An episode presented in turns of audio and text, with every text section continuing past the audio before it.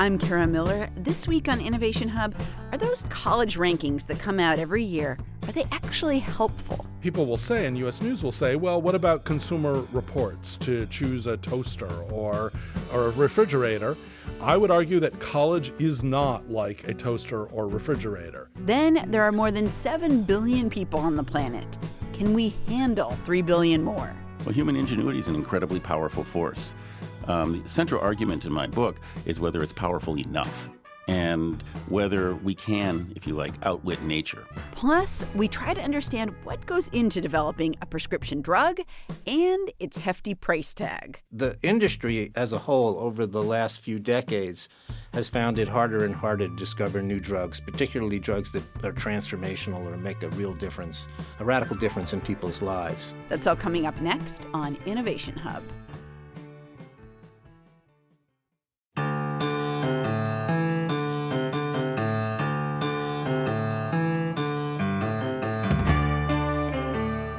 Welcome to Innovation Hub. I'm Kara Miller.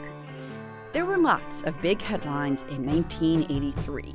Unemployment was the highest it had been in 40 years. President Ronald Reagan proposed a defense system that became known as Star Wars. Motorola introduced the very first cell phone. And there was an article published that year that probably seemed like small potatoes at the time, but that would go on to have tremendous impact. The article was in one of the big news weeklies, back in the days when Time, Newsweek, and US News and World Report were the big three. And it tried to take on what seemed like an impossible task determining which of the thousands of colleges in the US were the best.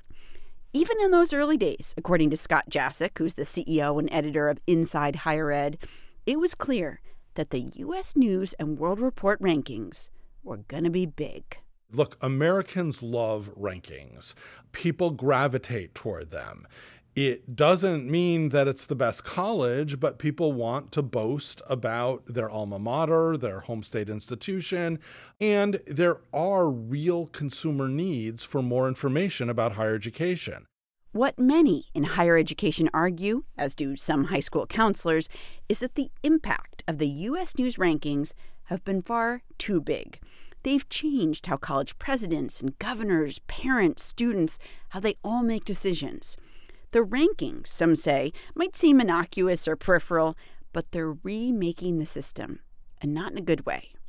The man behind the rankings tends to stay out of the spotlight. More than 40 years ago, Robert Morse took a job at the magazine U.S. News and World Report.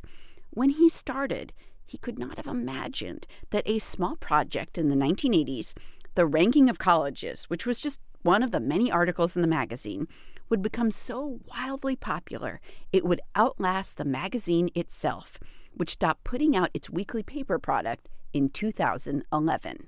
None of the people involved at the beginning, and I took over the rankings in 1987. None of us predicted or even thought at any level that rankings would evolve to be what they are today we weren't even thinking about it at all. We were just thinking about producing a product to fill 20 or 25 pages in, in a weekly news magazine. Morse sounds grandfatherly, and indeed, he's a grandfather. He's also an ex Treasury employee who loves statistics. And he has shepherded statistics about the college rankings for about 30 years now, meaning that many in higher education consider him a singularly powerful man. But Scott Jaschik, the editor of Inside Higher Ed, told me that over time, resistance to the rankings has grown. I think it has built up, but almost as long as I can remember writing about US News, I can remember talking to people saying, you realize they're really silly. And they have reason for saying so. Mm-hmm. This is not a way to pick a college even you know and people will say and us news will say well what about consumer reports to choose a toaster mm-hmm, or mm-hmm. you know or, or a refrigerator. I would argue that college is not like a toaster or refrigerator now in a toaster or refrigerator you do have cost issues but basically for what you're willing to spend there is a best toaster or a best fridge. Mm-hmm. I think college is much more complicated. I think the colleges that are routinely on the top of US News would be terrible institutions for many students. Likewise, I think there are colleges that are way down in the US News list that may be a perfect place for many students. So I, I just flat out think it doesn't make sense. Um, how has U.S. News and World Report changed the approach of parents and students to colleges? Well, first of all, US News now has lots of imitators. So there are lots of rankings. They have spawned an industry. Many parents care about the rankings. Many trustees care about the rankings. A parent might say, well, I'll pay for a top college, not a bottom college or whatever. Um, so many students look at them. Particular groups of students value them more than others. So, for instance, international students who are a very important market for American higher education and may make up 10% of undergraduates at many institutions, they really care about rankings and their parents really care about hmm. rankings. Hmm. Likewise, I don't think the people who are choosing between Harvard, Yale, and Stanford care much at all. Okay. I think they the rankings tend to have more influence on the nearly top colleges. So hmm. there's been research that we've written about that there's a big boost to be 49 as opposed to 51. But if you look at the top 10, which is largely the same every year with modest changes, I don't think it makes a difference as ha- if Harvard is 1 or 2 or 3. Back in 2012, a small, prestigious liberal arts college in California, Claremont McKenna, was found to be inflating the SAT averages that they sent to U.S. News. At the time, U.S. News had named Claremont McKenna the ninth best liberal arts college in America, which the school was very proud of. They were sitting up in rarefied air. So, why were they doctoring their numbers? not just to have better rankings, but they wanted their top officials to feel that they were getting the elites, while the admissions people wanted to admit more disadvantaged students, more minority students who didn't have the top SAT scores. Now, I'm not defending the fact that they lied to US News and submitted false data, but what you see there is a twisting of priorities. Hmm. Admissions people who wanted to focus on broadening the pool of students felt pressure to instead focus on who has the highest SAT scores. SAT scores, as it happens, correlate heavily with how much money your family has. According to SAT data released a few years ago, kids from families that earn more than $200,000 a year score, on average, hundreds of points higher than students whose families earn between $20,000 and $40,000 a year. In 2017, the website Politico published an article that came out swinging against U.S. News college rankings. It argued that the rankings privilege rich schools accepting rich kids, and that institutions trying to bridge the educational divide in this country are punished. Some of the most powerful aspects of the article were quotes from college leaders. For example, here's what F. King Alexander, the president of Louisiana State University, said quote, I think U.S. News has done more damage to the higher education marketplace than any single enterprise that's out there. Carol Christ, the chancellor of the University of California, Berkeley, noted that the extent to which U.S. News motivates schools to pick wealthier students is, quote, mind boggling. Robert Morse, who runs the U.S. News College rankings, says that those kinds of accusations are just flat out wrong. And I, I think blaming U.S. News because they can't get enough resources from their state government to have all the programs that they need to meet the needs of the state is not a U.S. News fault. It's hmm. the state government or the, or, the, or the state government doesn't think the state taxpayers would pay for more. Mm-hmm. So I, I think there's a lot going on to blame U.S. News for higher education's ills. Uh, mm-hmm. I think higher education needs t- to look inward at itself. Morse says U.S. News is measuring the marketplace, not making the marketplace. And after all, if you are a parent forking over a ton of money for your kid's college education, wouldn't you want to know whether 50% of students ultimately graduate from a given school versus, say, 80%? Wouldn't you want to know which colleges provide their faculty with needed resources? And Morse says that U.S. News makes sure that schools taking students with Pell Grants, so needy students, that those schools do not suffer just because poorer students are less likely to graduate than richer students. In fact, Morse says, if those schools have a better graduation rate for students with Pell Grants than would be statistically expected, they are rewarded. Plus, he says, the rankings are one tool in a toolbox. Don't rely on them to make all your decisions about college. Scott Jaschik, who's the editor of Inside Higher Ed, couldn't agree more. What I encourage high school students to do is in wherever, near wherever they live, go visit a bunch of colleges. You may not want to go there, but visit a liberal arts college and a community college and a big state university and a smaller state university and think about whether there's a type of college that works for them. Then think about finances and what they can afford factoring in that many colleges are exceptionally generous with aid. Then factor in academics and seek help from their college counselors on the kinds of places they can look at and the kinds of places that may have good programs for uh, their academic interests at the same time remembering that the academic interests of many 17 year olds are long gone by the time they're 19 so i mm. am always a little wary about mm-hmm. going too mm-hmm. narrow mm-hmm. but then then then you sort of find out am i looking at big public universities that are strong in math and science or am i looking for small liberal arts colleges strong in the humanities um, or i really care about study abroad so i'm looking at places with strong study abroad but i sort of do a multi suggest a multi-step thing where you think about different issues, visit places online and hopefully in person, talk to people. It sounds really scary because there's so many colleges, mm-hmm. but you can keep winnowing down your pool so that you're looking at a reasonable number. Jaschik says that US News has stepped into a vacuum, and it's not a vacuum that has to be there. I actually think parents should be demanding more college counselors in high schools, not better rankings. Um, people do need help, but I think they need individualized help.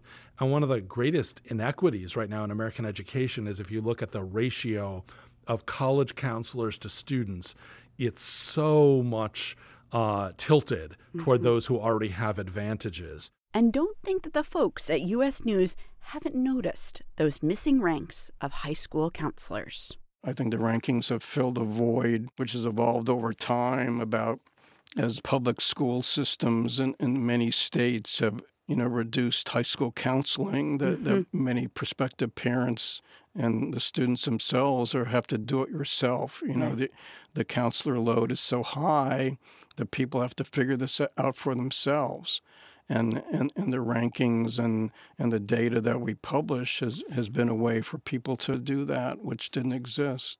But even Morse, who has devoted the past three decades to ranking colleges and crunching data, acknowledges a clear truth. Where you go to school is a pretty small part of the overall equation. He, for example, went to the University of Cincinnati. But it's like everything in life, it's hard work and dedication and being able to think and coming up with, with ideas and being an, an, entrepreneur, you know, like a, like you could say I'm like a ranking entrepreneur, somebody who's, who's, who's helped create, you know, how to use data. So, you know, the ranking isn't going to help you rise up the corporate ladder. The ranking isn't going to make you a law partner. The ranking isn't going to make you a a surgeon. They're not going to make you a Nobel Prize winner. You you have to do all those things on on your own. Mm-hmm. But and and it's true that I didn't go to top ranked schools, but but I've worked hard and I've I've come up with uh, ideas and I work for a company that's invested in, in these ideas or mm-hmm. gotten the gotten their resources and and thought they were worth publishing and and in some ways, you know, the rest is history.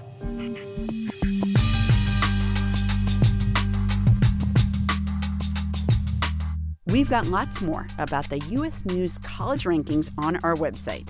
There you will find a link to a profile of Robert Morse, as well as links to the Politico article that we mentioned criticizing the rankings, and more about the connection between family income and a student's college performance. That's all at innovationhub.org.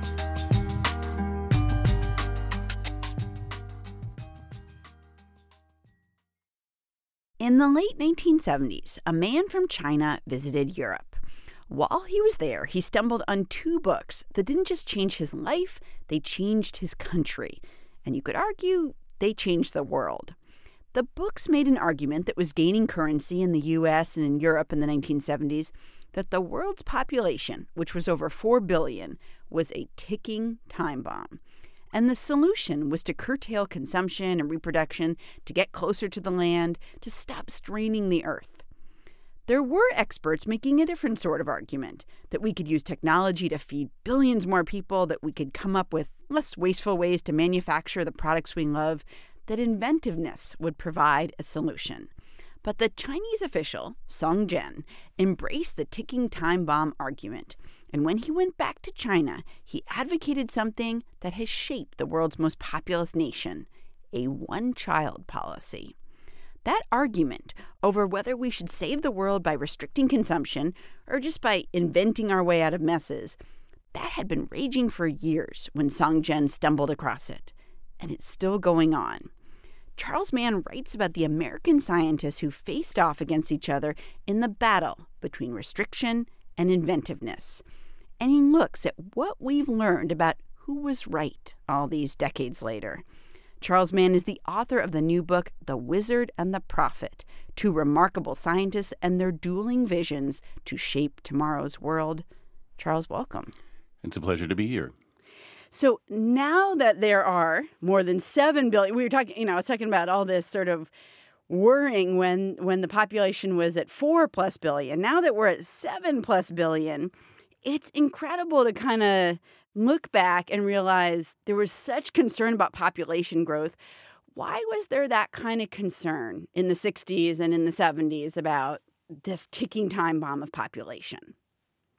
Well, there are two reasons. First, uh, the population was increasing incredibly quickly at that time. Okay. Uh, much faster than now. Okay. Um, it had uh, almost tripled in the lifetime of Song Jian and the people who were talking then. Whereas somebody um, from now, it's about seven billion. If he were doing this now, and in 2050, it's about 10 billion. That's an increase of about 25 percent. Okay. So if you like, the slope of the curve was much, much steeper. Okay. And nobody had ever seen anything like that before. And the second reason was that it's indisputable that this incredible outpouring of people was radically straining the capacities of many, many countries um, in poor areas, especially such as India and China. Mm-hmm. And so there was a real problem. The question was whether the population was the cause of the problem or merely something that was related to it. Mm-hmm. Do you feel like the fact that we have been able to scale up from 4 billion people in the 70s to 7 billion people now? Does that make you, does that make um, environmentalists feel any better about like our ability to handle billions more people, to feed billions more people? Well, that's the question, isn't it? Yeah, it is. I mean, and we don't have the rates of famine, by the way, that we did, for example, in I think the 1980s. So you might think like maybe now even more people are hungry than they ever were. But that is not true. We are not in a time of record famine. No, it's in fact it's quite the opposite. Mm-hmm. In 1970 or thereabouts, you know, when I was in high school, something like a third of the world was malnourished. Okay. And now it's something like 10%, even though the population has more than doubled in those intervening decades. And so it's today you have less chance of being born into a family that's experiencing undernourishment than at any time in recorded history. So in that way, it's quite good. On the other hand, 8%, 10% of a big number, which is 7 billion, is a big number. It's still a big number. And there's roughly 800 million people, hungry people in the world. That's a lot. Right, right. What, what does it say to you, though, about human ingenuity that we've been able to feed billions more mouths in the last 40 years? Well, human ingenuity is an incredibly powerful force. Um, the central argument in my book is whether it's powerful enough. Uh-huh. And whether we can, if you like, outwit nature. Right. Whether we can keep going in the way we've been going. And the argument in my book is between people who say human ingenuity is an unstoppable force, and between people who say, look, there are these natural cycles, these natural processes, and we transgress them at our peril. Right, And right. what we've been able to do is temporarily buy ourselves some room. So you uh, sort of got the idea for this book um, in some ways after you realized that when your daughter grew up, there would be 10 billion people on the planet. Um, right. When she was my age, there'd be about 10 billion people. Right. Does that number still, still scare you in the way that it did? This idea of like, wow, 10 billion. It does seem like a lot of people, doesn't it? It does, but I can't put my arms around 7 billion. So I don't, you know, it's hard to like, these are just numbers, right? They're, but they're very large numbers. They and are. it really, it struck me as is literally on the day she was born. You know, they threw me out of the hospital, which is you know what they do to dads, so that the people who actually did something, the moms and the children, can get to uh, get to some sleep. And I was standing there in the parking lot, and it suddenly occurred to me, you know. When she's my age, it's going to be 10 billion people. How's that going to work? Mm-hmm. And the reason I think that the question is so pressing now is that accompanying this incredible rise in numbers has also been an incredible rise in global affluence. I mean, the difference between Right. Mexico when I first saw it in 1981 and now is incredible. Mm-hmm. The difference between China when I first saw it in 19 in, 1990 and now is unbelievable. Mm-hmm. Same thing for India, which when I first saw it in the 80s. Any, if you've been traveling anywhere in the developing world, the change that you've seen in people's lives is just absolutely extraordinary. Right. So not only are there going to be almost 10 billion people, but they're going to a huge number of them are going to be affluent middle class people like myself and they're going to want all the things i want they're going to want mm-hmm. air conditioning they want a car they're going to want to have nice clothes they want occasional treats at one point i was going to call the book toblerone for 10 billion but my editor vetoed that for some reason Um, so let's talk about these two competing visions that you write about in the book. Um, I, I mentioned them in the beginning. There's this idea of look, we're straining the earth. Let's pull back on buying stuff, on having kids. And then uh, there's sort of the other side of like, no, science is going to save us. We can have the things we want. Uh, we just have to figure out kind of ingenious ways of making it happen. I think for many of us, that's not a binary choice. So we do both of those things. So for me, there'll be times when I think, I really shouldn't buy that shirt. I, I don't need one more shirt. There will be other times, though, when I think, I need disposable forks for a party. I, I, I, actually recently saw uh, forks on Amazon and thought great, these are compostable. I will buy these forks. You write about these two men who personified these two different approaches. Do, do you want to talk about these guys? Sure. Um, after my daughter was born, and I had this realization. Um, I mean, I'd known this before, but it, somehow it hit me really hard. Maybe I had more skin in the game. I'm a science writer, and I would talk to scientists, and if we hit it off, I would have a cup of coffee with them afterwards, and I would say, you know, my daughter's just been born, and I would tell them what I had thought, and I'd say, what are we going to do? How are we going to provide enough food for everybody? How are we going to provide enough water, energy? You know, what are we going to do about climate change?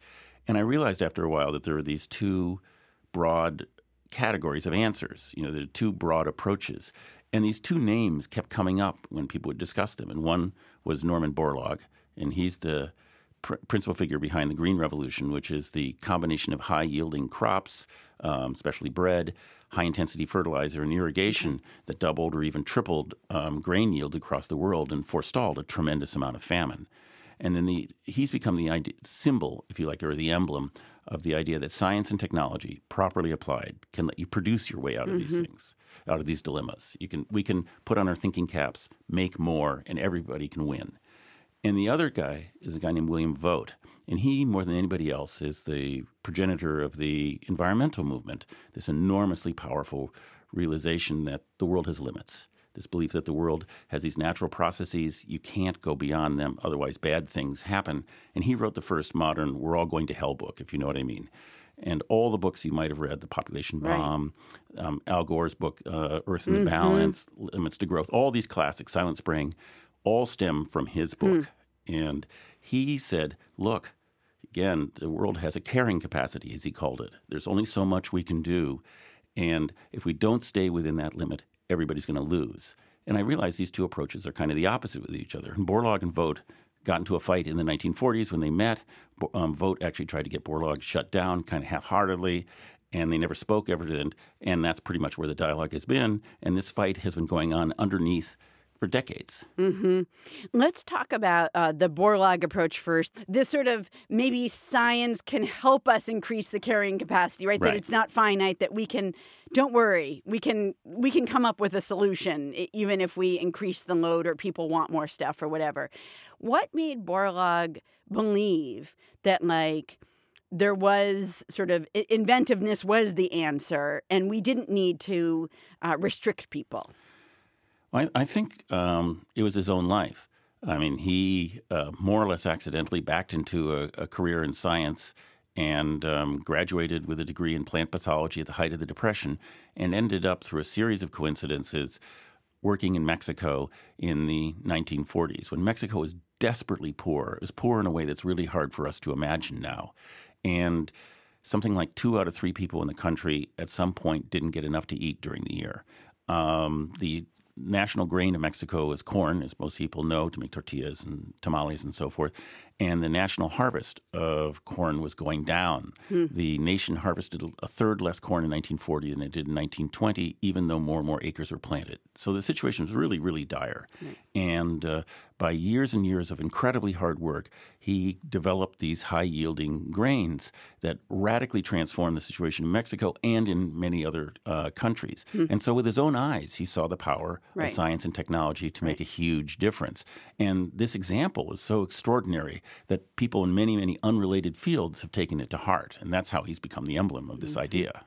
And, and you note that big foundations put their money behind him. They've sort of really liked this approach of invention, whereas Vogt, at least in some ways, and by some people, was sort of branded like a tree hugger and like did not get the kind of financial support um, that Borlaug did. No, uh, and part of it was because uh, he was explicitly um, critical of capitalism. I mean, he was critical of practically everything. Um, so this was just sort of folded into the mix.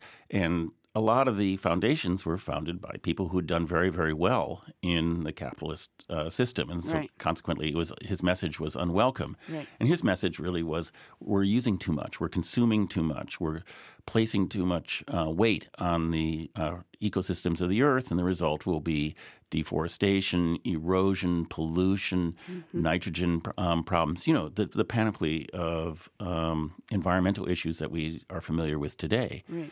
And uh, his argument was we just got to stop doing things the way we are and we have to change it into something quite different, something that's much easier on the earth. And this was then and now an unwelcome message to people who are doing very well out of the current system.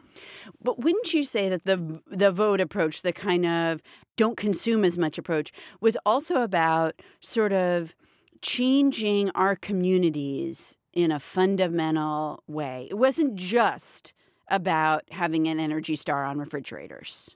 Yes, it was about keeping a vital countryside, I think would be a nice way of putting it. Uh, one of the things that came along with the Green Revolution was industrial agriculture, and it fit neatly into that. And essentially, it regards the land as a kind of petri dish that you pour chemicals into, you plant the seeds in, and then you get this um, huge crop of nearly identical um, plants that you harvest with giant machines. Right. And right. so it fed a huge exodus from the countryside into the cities, and right. you get this radically depopulated countryside. And this has occurred not just in the United States, where you know the farm population went from the people number of people involved in farms to something like a quarter of the nation in the 1930s to today, where it's um, on the order of two percent. And this happened in one way or another all over the world and fed into these huge populations in the uh, in the cities. And the Vogtians. although I don't actually use that word very much in the book because it sounds too much like a Star Trek, you know, character, you know, you know, Captain, the Votian ambassador, so forth. So we'll say the prophets. Okay. The prophets decried this and said, look, you know, they're like Jefferson. They say a, a, countryside that is you know thriving and populous and uh, has these uh, farm communities. That's a good way to live. That's a way, uh, a, you know, foundation of democracy and, and so forth. And so, in a funny way, the prophets are connected to a very very old strain in American life. And you know, almost anybody who grows up American has some sympathy with this because it's been imbued in us from our education. Hmm. I should say here that you look at Vogt's followers, um, these folks who basically saw doom if we put too much pressure on the earth, as prophets, like people who are predicting the future. Um, and you look at Borlaug's followers, or you call Borlaug's followers, who are the folks who thought, invention will help us sort of wriggle out of our sticky situations. Uh, those people are wizards. I wonder if you think like the data is in yet on who was right, or like, do we have enough evidence in yet? Unfortunately, we have evidence that both are right. Um, and it depends on the kind of lenses that you look at. If you're concerned about productivity, there's no question that the wizards, that Borlaug, um, is is right. We can obviously produce vastly more than was thought possible in the 1960s. Um, but the lesson that Vogt drew is that we might be able to produce more, but it will be accompanied by severe ecological damage, and that mm. has also occurred. Mm. Um, for example, about you know a key part of the green revolution is fertilizer. About forty right. percent of That's that right. fertilizer. There's been an enormous increase in the um, amount of fertilizer that's been um, used around the world, about 40% of that fertilizer was not absorbed by plants, and it's either gone up into the air, in the high air, where it interferes with the um, ozone layer, or down below, where it creates nitrous oxides and pollution, or even worse, into streams, where it gets washed from the land. The streams go into the ocean. Create fertilizer in the ocean is still fertilizer. It creates these enormous blooms of um, algae and other um, aquatic plants. They die they fall to the um, bottom of the ocean. Microorganisms eat them up, and they are in such a frenzy with this new food supply that they suck all the oxygen out of the water and they create these vast dead zones. There's one in the Gulf of Mexico, it's about 7,000 square miles. There's one in the Bay of Bengal um, that was measured last year. It's about 21,000 uh, square miles. Wow. There are these huge areas where no life can survive. And so a prophet would look at this and say, look what's happened here. Agriculture is literally killing the oceans. So which which of these do you believe? Mm-hmm. Do you mm-hmm. believe the mm-hmm. good side? You know, yay, more food, or bad side? Look at all the erosion, mm-hmm. de- um, deforestation, salinization, the nitrogen dead zones. They're they're both accurate. Charles Mann is the author of the new book, The Wizard and the Prophet Two Remarkable Scientists and Their Dueling Visions to Shape Tomorrow's World. Charles, thank you so much. Oh, it's my pleasure talking with you.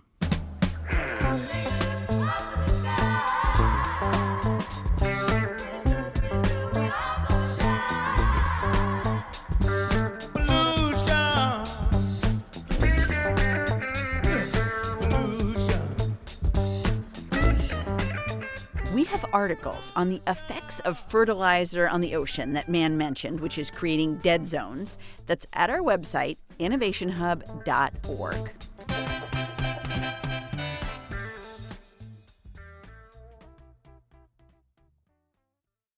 A few years ago, you may remember this, an extremely young drug company CEO, he was about 30 at the time, decided to raise the cost of one of the drugs that he distributed from $13.50 a pill to $750 a pill.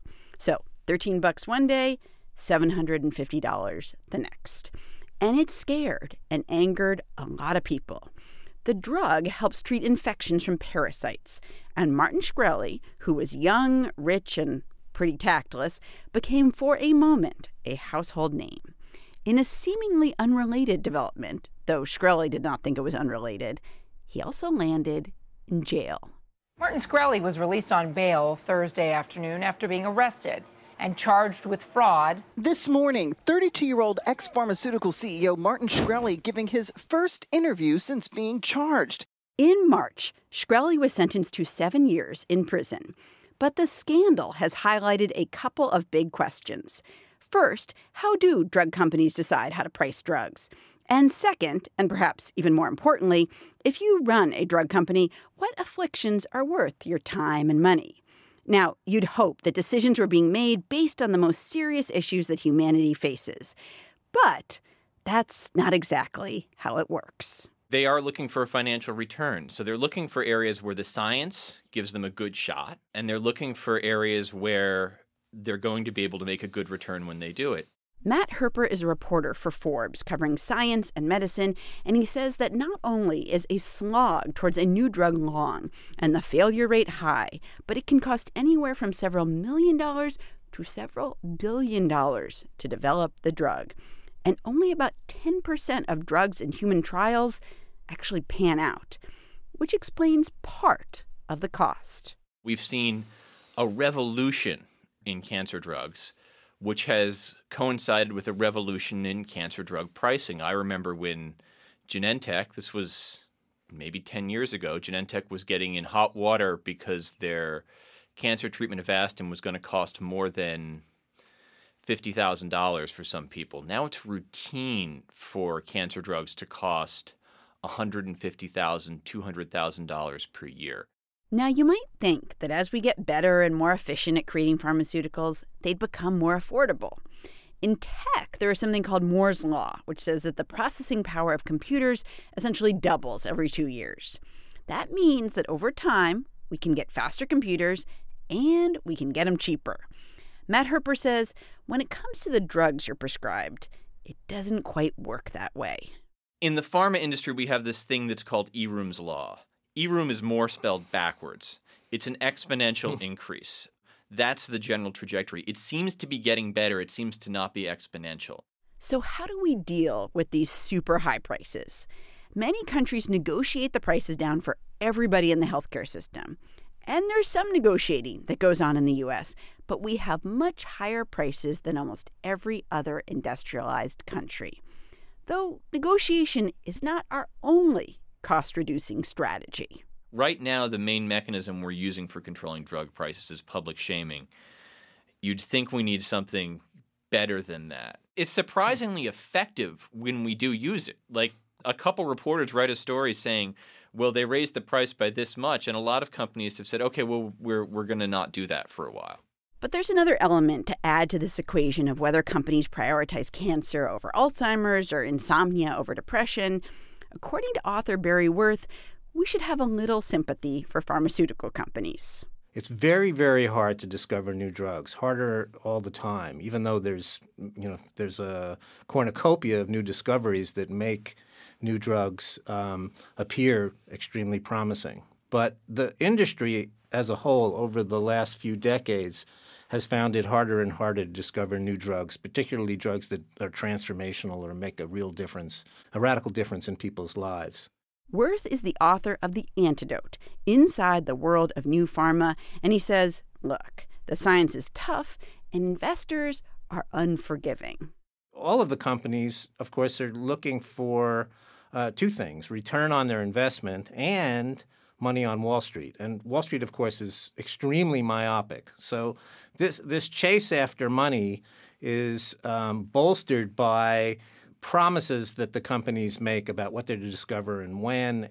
But it, it, there's nothing quite like the drug industry in terms of pricing. So uh, the person, or I should say, the agency that pays the cost of a pharmaceutical product is most mm-hmm. likely going to be an insurance company or right. a government. Right. Um, but the user, the end user, is an individual. Right. And the so, buyer is like a doctor or a hospital. Like it's all different, exactly, right? Yeah. Exactly. So unlike any other product, if you manufacture a mattress or a car right, or, right, or a stereo component, you tend to be selling your product to the person who's buying it. Right. But in pharmaceuticals, you're not. And that distorts everything in terms mm-hmm. of a business model. But there are, of course, cases like the Shkreli case that you um, described, which mm-hmm. are purely about gouging. But mm-hmm. but if you're looking at companies that are actually dedicated to research and development for discovering innovative new drugs that will change people's lives, um, th- that's just paying for all the uncertainties and all the failure that goes along with a very difficult scientific project.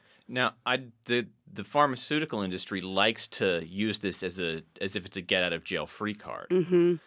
and it's certainly it it probably shouldn't be. It's fair to note that dr- a lot of drugs are a lot less expensive in other countries. Mm-hmm. They could be underpriced there, but they could also be overpriced here, right? Or both, right? Right.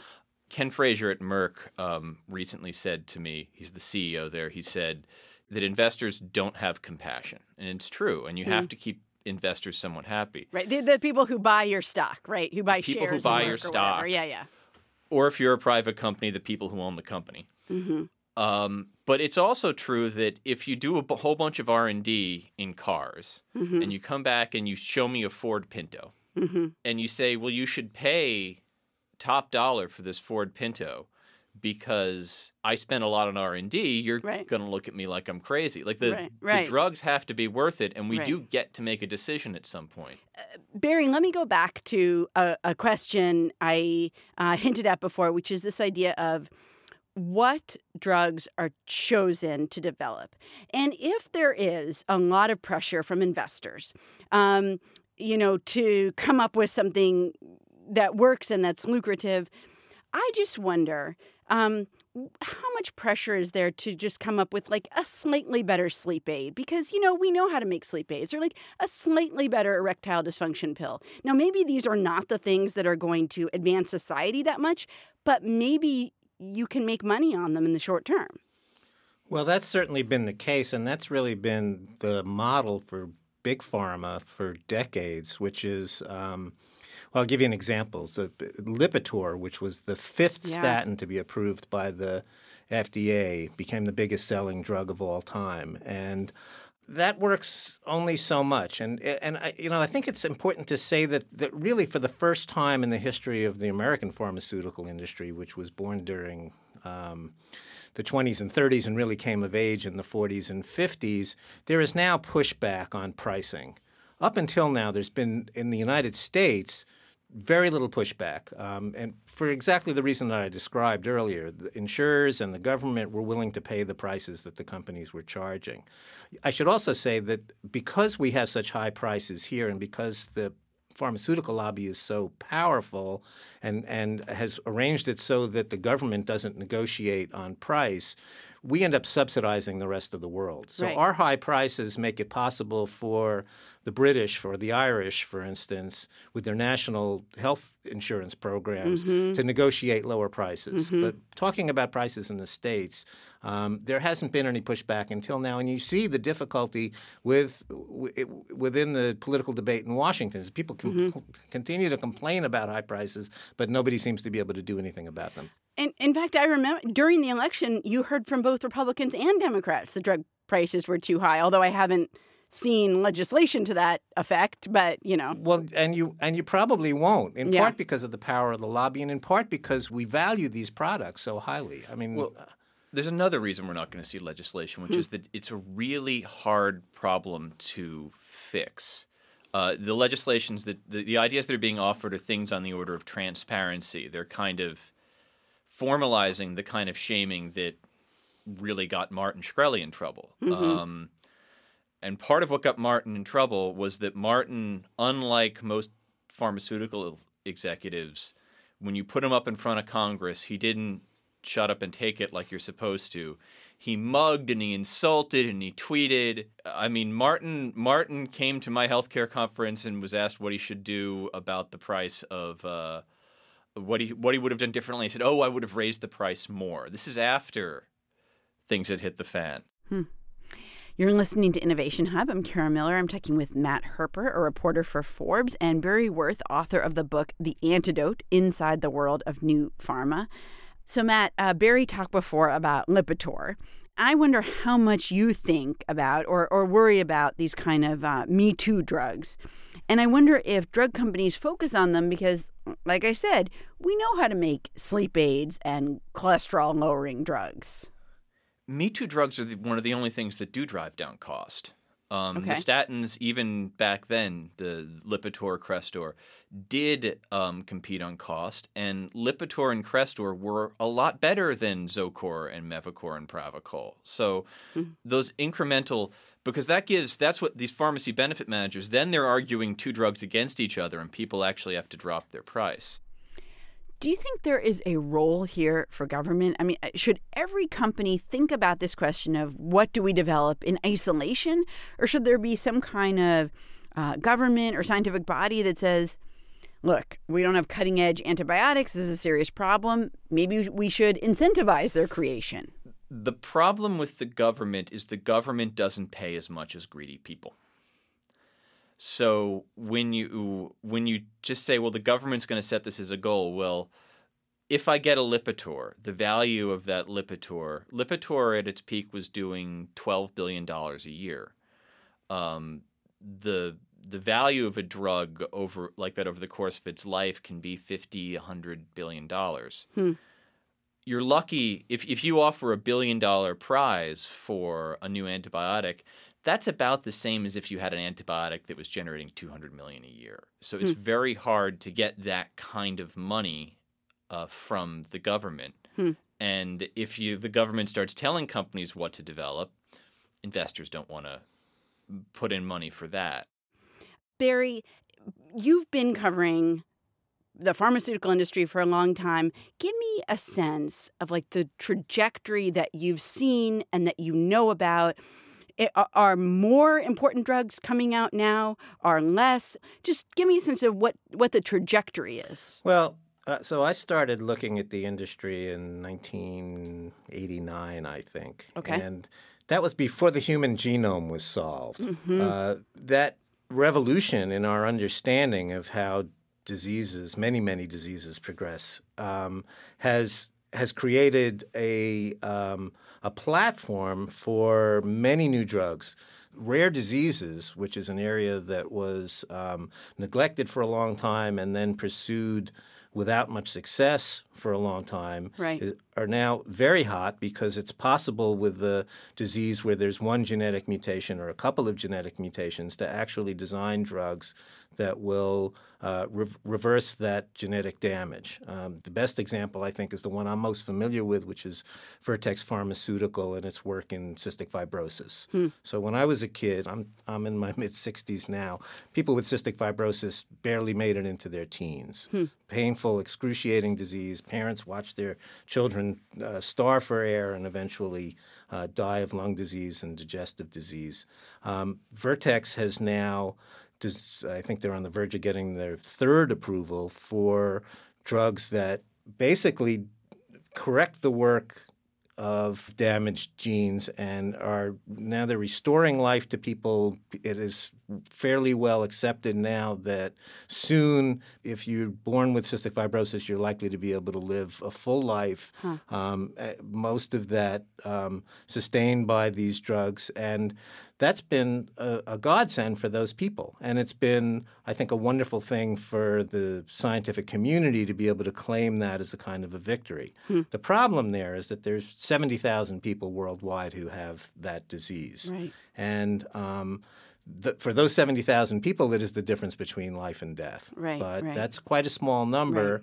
And if we're looking at broader public health issues like diabetes or dis- also diseases and that's the other thing diseases of age i mean is this the most effective use of our capital and of our scientific resources to you know again for those patients absolutely. For society in general i think um, we're reaching a reckoning where we're going to have to make some decisions about how we spend our, our public health dollars and that may not be the best place to put the money. Mm-hmm. and and drugs pharmaceuticals may not be the best place to put the money either by the way. Better health habits among the american population would probably um, improve a lot more people's lives than any number of new medicines Barry Werth is author of the book The Antidote Inside the World of New Pharma. Matt Herper covers science and medicine for Forbes. Thanks so much to both of you. Pleasure to be here. Thank you very much.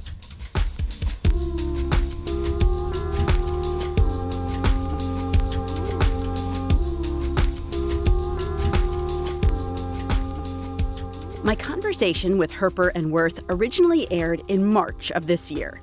In May, President Trump released a plan to lower drug prices, which relies on a series of small initiatives.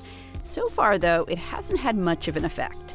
In fact, many pharmaceutical companies have seen their stock prices soar since the announcement, which means Wall Street probably doesn't see price cuts ahead. And if you happen to be wondering, what's the most popular prescription drug in the world right now? It's Humira, which treats psoriasis and rheumatoid arthritis, among other things. Six years ago, Humira cost $19,000 a year. Now it's more than $38,000 a year. Not surprisingly, when experts looked at the cost of Humira in 2015, they found that the price in England had been negotiated to half of what it is here. And it was even cheaper in other countries, like Switzerland and Spain.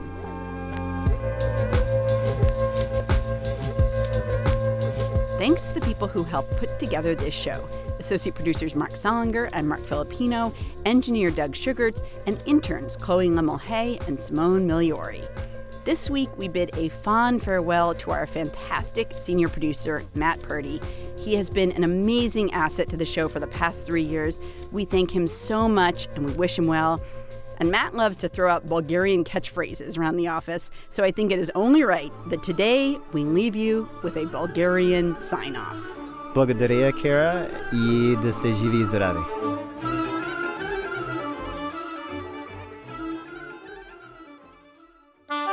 PRI, Public Radio International.